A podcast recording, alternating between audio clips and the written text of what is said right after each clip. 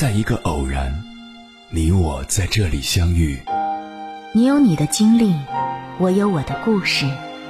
因为彼此的寻觅，我们走到一起。千山万水只为你，捎来谁的秘密？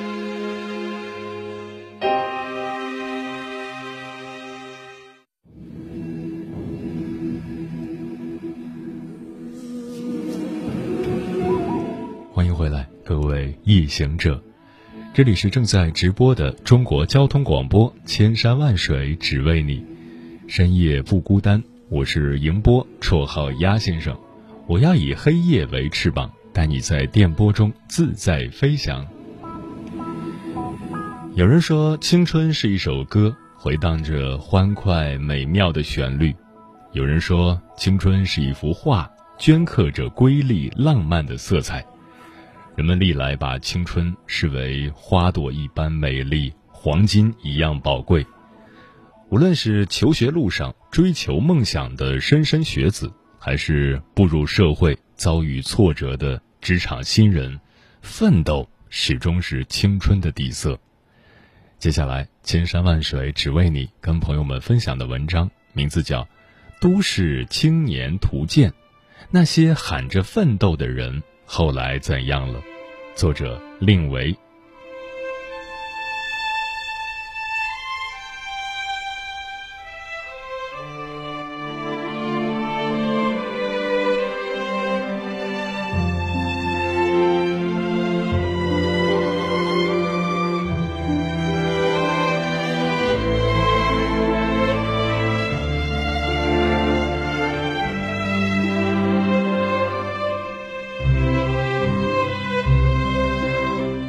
发小离婚了，二十七岁，我们陪他撸串喝酒，他衬衫不合身，大腹便便，头皮屑若隐若现，已经有了油腻中年的征兆。不仔细看，真看不出他是个五官精致、瘦下来应该很英俊的人。我记得他小时候是班里最受欢迎的小男神，一头软绵绵的天然卷儿。五官仿佛张艺兴和吴亦凡的合体，因为刚上初一就蹿到了一米八七，外号幺八七。幺八七的妈妈管教儿子是出了名的严格有效。初中日日接送，高中日日送饭，一切行踪了若指掌。良苦用心的回报是幺八七常年年级前一百。九八五板上钉钉，乒乓球全是拿奖，还拉一手小提琴，活脱脱的校园王子。我因为两家妈妈是发小，经常被女生们套近乎，打听幺八七的童年私事。我说，搞定他不难，背会《名侦探柯南》就够了。幺八七是《名侦探柯南》的狂热粉丝，海报贴满卧室。八年级开化学课，他兴奋的手舞足蹈，整天意淫自己是福尔摩斯。报刊亭里的推理杂志一本不落。他的理想精准明确。苏州大学犯罪心理学系，他们的犯罪心理学系很厉害。在除了考试、自习、八卦，群众屁都不懂的小城高中里。我对幺八七十分佩服和看好。我和幺八七在高中毕业时分别，我对他的最后印象是他考上苏州大学，他妈妈把第一志愿改成了上海一个二本院校的金融系。妈妈说他不懂事，坚称上海学金融加混出头的老同学负责安排工作。这套黄金组合拳之珍贵，别人求都求不来。他将来步入社会，自然领悟。幺八七不高兴，谢师宴上闹别扭，被妈妈拉到角落数落了一顿之后，红着眼睛一桌桌敬酒，很乖，很好看。再见面，幺八七大学毕业。第三年，考上家乡公务员，准备离开上海。聊起黄金组合拳，他说：“我还没毕业，宋叔叔因为积劳成疾，突发心脏病去世了。我妈深受震动，觉得高处不仅不胜寒，还生病。背井离乡奋斗一辈子，也就那么回事儿，说没就没了。还是回襄樊考个公务员。”一辈子健康平安最好。幺八七也争气，指哪儿打哪儿，打哪儿哪儿中。回家乡没两年，适婚年龄过了，妈妈连忙张罗相亲，恋爱、买房、结婚，一年之中一气呵成。只是没想到第二年，小两口就打架闹离婚。幺八七的守护神老妈迅速降临，调和矛盾。过日子嘛，年轻气盛，谁没个小打小闹的？忍忍就好。你看我跟你爸，幺八七乖了二十七年，到这一刻，终于自我意识觉醒，顶撞他妈，说什么都要自己做主。事后他感叹：可惜醒悟的太晚，活到这个年纪，最该自己做决定的事，都被爸妈决定了。父母顶着都是为你好的帽子，把自己的过时思想强行安装在我身上，我自己想活成的模样，始终没有机会争取。人生原本无限风景，就这么提前葬送在了中国式父母手中。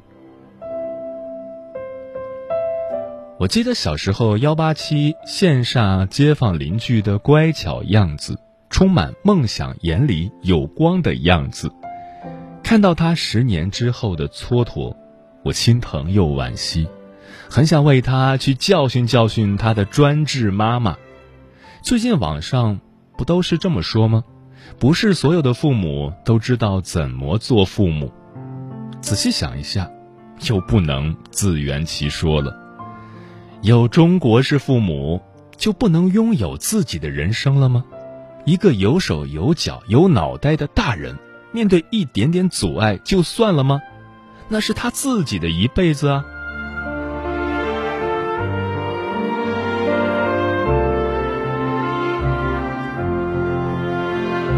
我想起我的一个网友，他圆溜溜的眼睛，圆溜溜的脸，扎两个小辫子，人如其网名“宝宝萌”。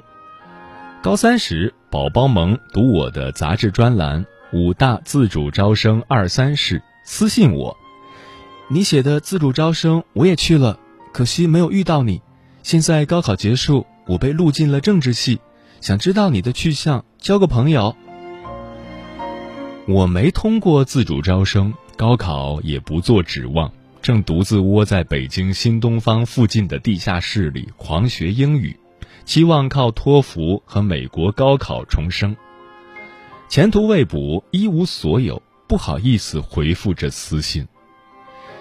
一年后，我想起这件事，回复道：“恭喜你，我在西雅图读书，有机会过来玩。”宝宝萌回的很快，真巧，我也在芝加哥附近，不远。明天怎么样？原来宝宝萌的政治系是高考失利的调剂结果。他梦想学经济，所以他的大一目标很明确：查询转系要求，全部做到。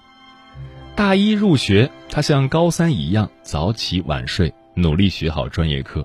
严苛的转系要求个个击破，积极和学校沟通，想确保自己在大二之前转系。这条路走到一半，宝宝萌感到校方负责人闪烁其词。心里一天比一天没底。他去珞珈山论坛求助，帮助没找到，意外发现美国大学接受转校生，门槛是成绩单、学校背景和托福等，和校内转系要求大同小异。还好没有因为对环境不满放低对自己的要求，不知不觉就多了一条路。宝宝萌当即把考托福写进计划表，在美国大学官网上查询转校生要求，两条腿走路。大一结束了，虽然你所有硬性要求达标，但每个人都想转系就转系，学校还不乱套了吗？武大给出这样的最终理由的时候，宝宝们手里已经握了好几份美国大学的录取通知书。我想到，对专业连个说话权都没有的幺八七，由衷的赞美道：“有开明的父母真好。”宝宝萌说：“别提了，我爸妈听说我一个大学生想转学，以为我在发神经。”整天隔空给我开电话讲座，什么人要脚踏实地，什么成年人别净瞎想，姑娘家耽误不得，读完大学按年龄都该嫁人了。这不怪他们，我站上武大的台阶之后，才看到转学的可能性。父母不了解，所以不支持，很正常。宝宝萌在武大一年。GPA 三点九，满分四点零，带着美国给的转学奖学金去普渡大学。进入日思夜想的经济学专业之后，发现美国专业申请没有上限。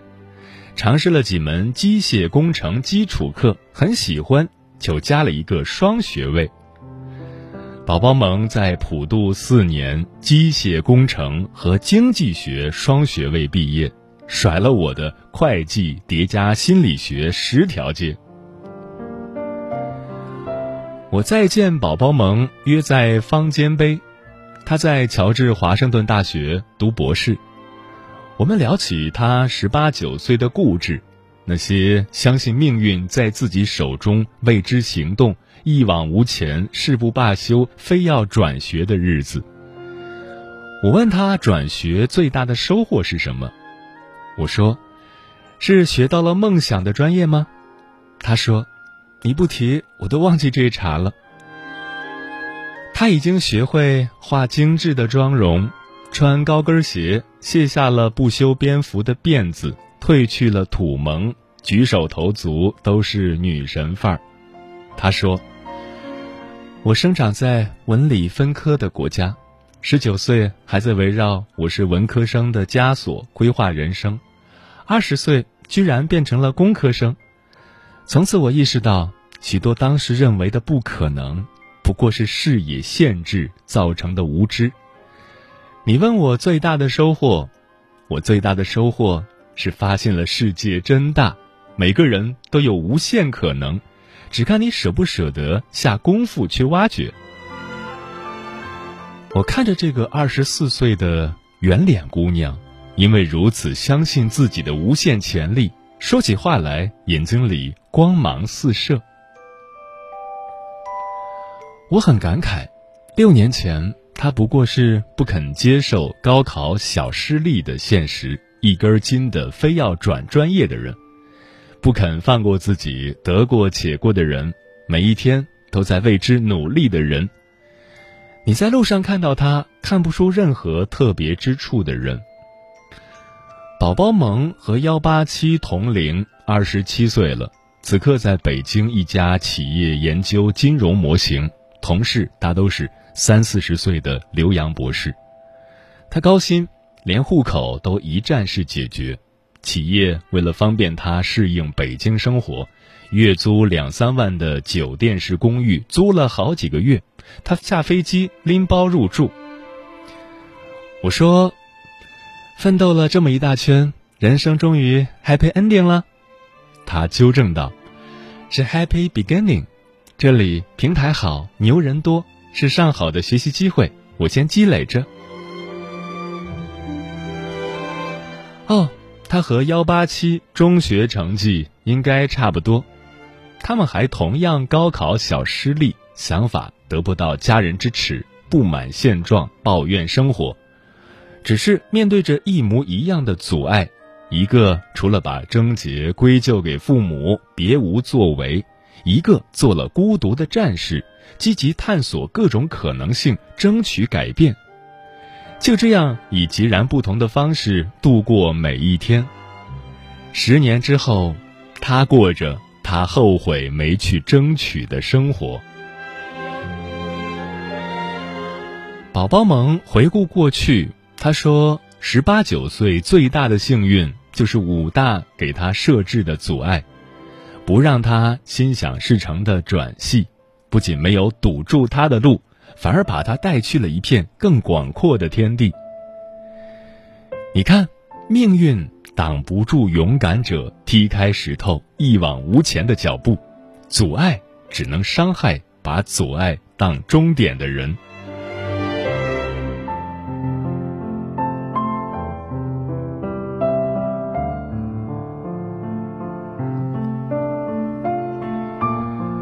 前行路上，我渐渐结识许多宝宝蒙氏的人，他们有显著的共通点，比如李同学。我第一次见李同学，十分眼熟，想了半天是在报纸上看过。李同学是二零一零年的北京理科高考状元，状元年年有，他格外引人注目，因为他斩获状元的同时。还收到了十一所美国大学的拒信。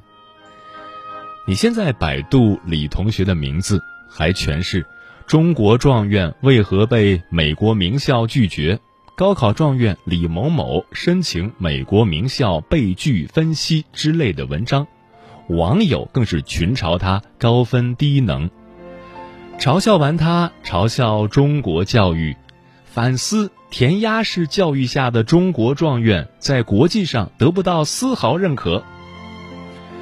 李同学接受了一次采访，分析自己的被拒原因，从此消失在公众视野。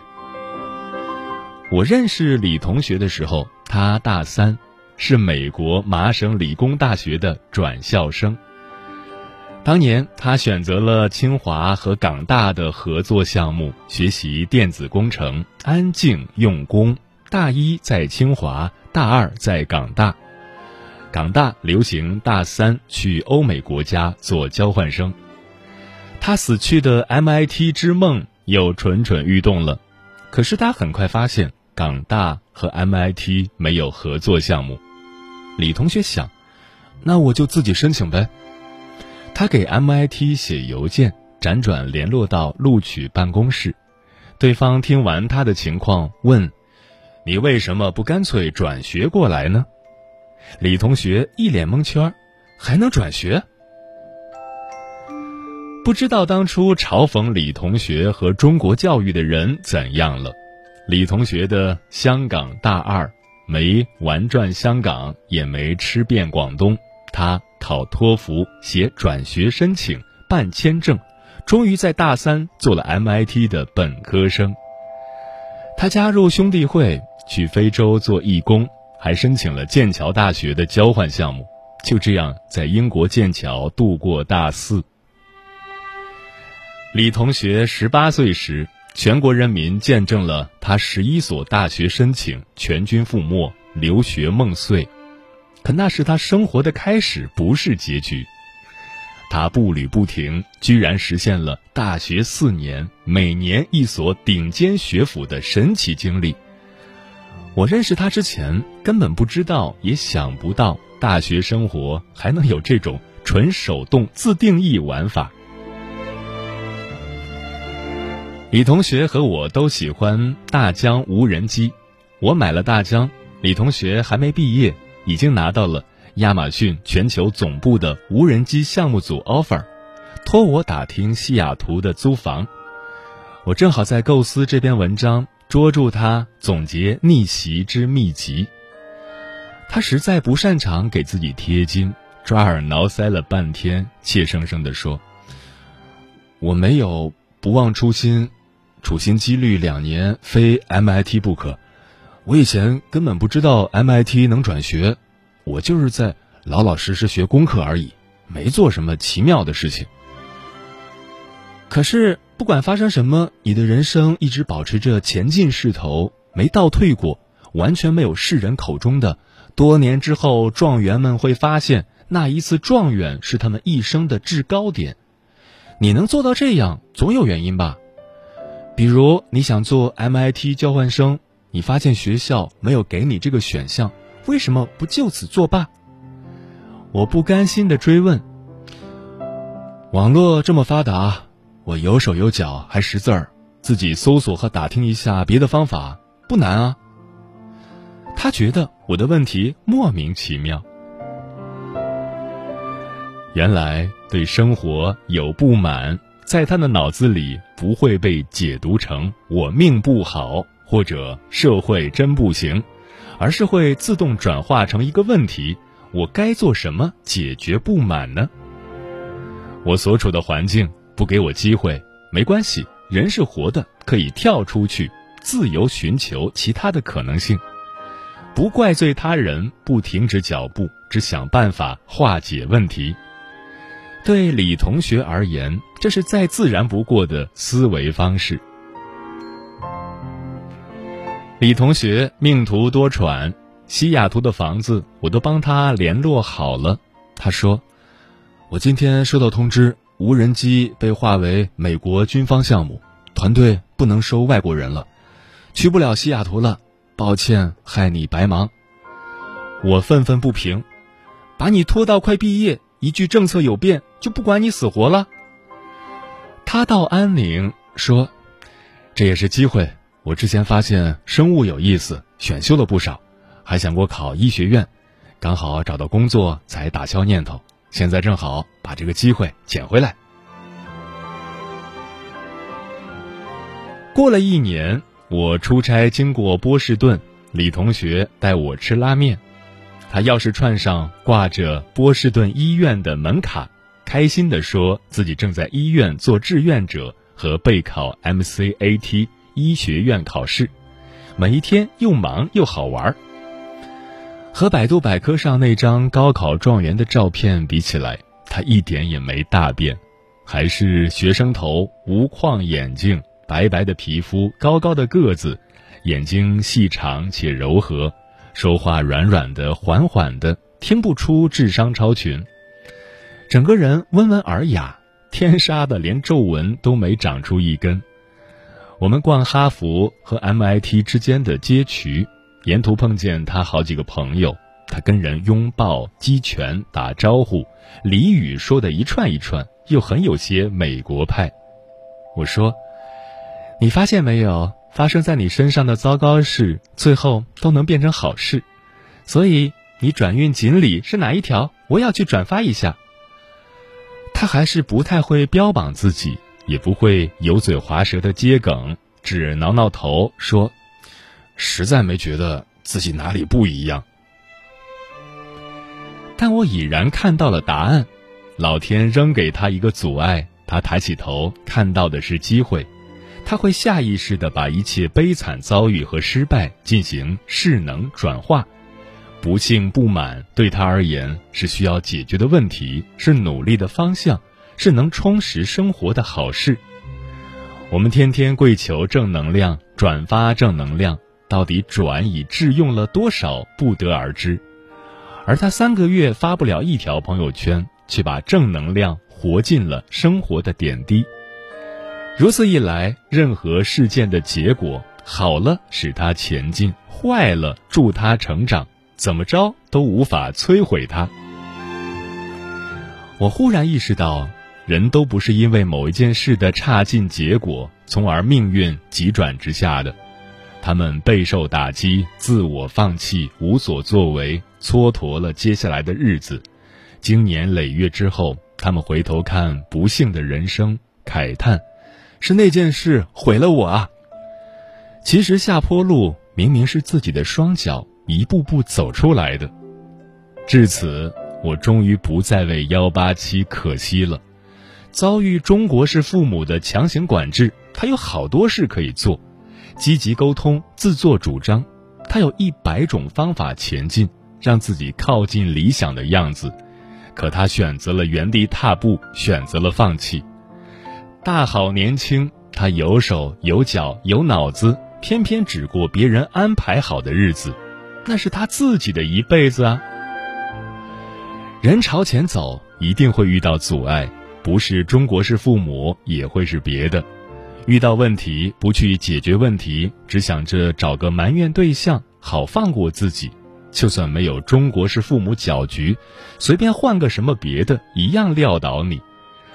人生这条路越走越宽，还是越走越窄？归根结底和遇到的阻碍无关，靠的是你面对阻碍的反应。后记之李同学的现状。当初我问李同学，电子工程路子挺宽的，怎么会想起半路出家考医学院？他说：“我想治愈癌症，让人类更好。”换油嘴滑舌、很会接梗的我接不上话了。几年过去，我的这本《每一天梦想练习》进入校对期，我想搜一搜李同学的现状。搜出一篇论文，题目是《循环肿瘤 DNA 及其在癌症液体活检中的应用》，作者哈佛大学医学院李某某。街头灯光闪烁，脚步匆忙，忘了问候，背负理想远行，找寻心中。不变的答案，每个寂静的夜，描绘未来的五彩斑斓。一路上有你的陪伴，风在耳边说你温柔依然，烙印下成长的记忆。向过去回首，我还是那样执着，梦想把世界照亮，一路向前，绝不回头，付出所有，不留遗憾，你永不后悔，怕就怕输给自己。梦想在我心中茁壮生长，闪耀光芒，内心坚强。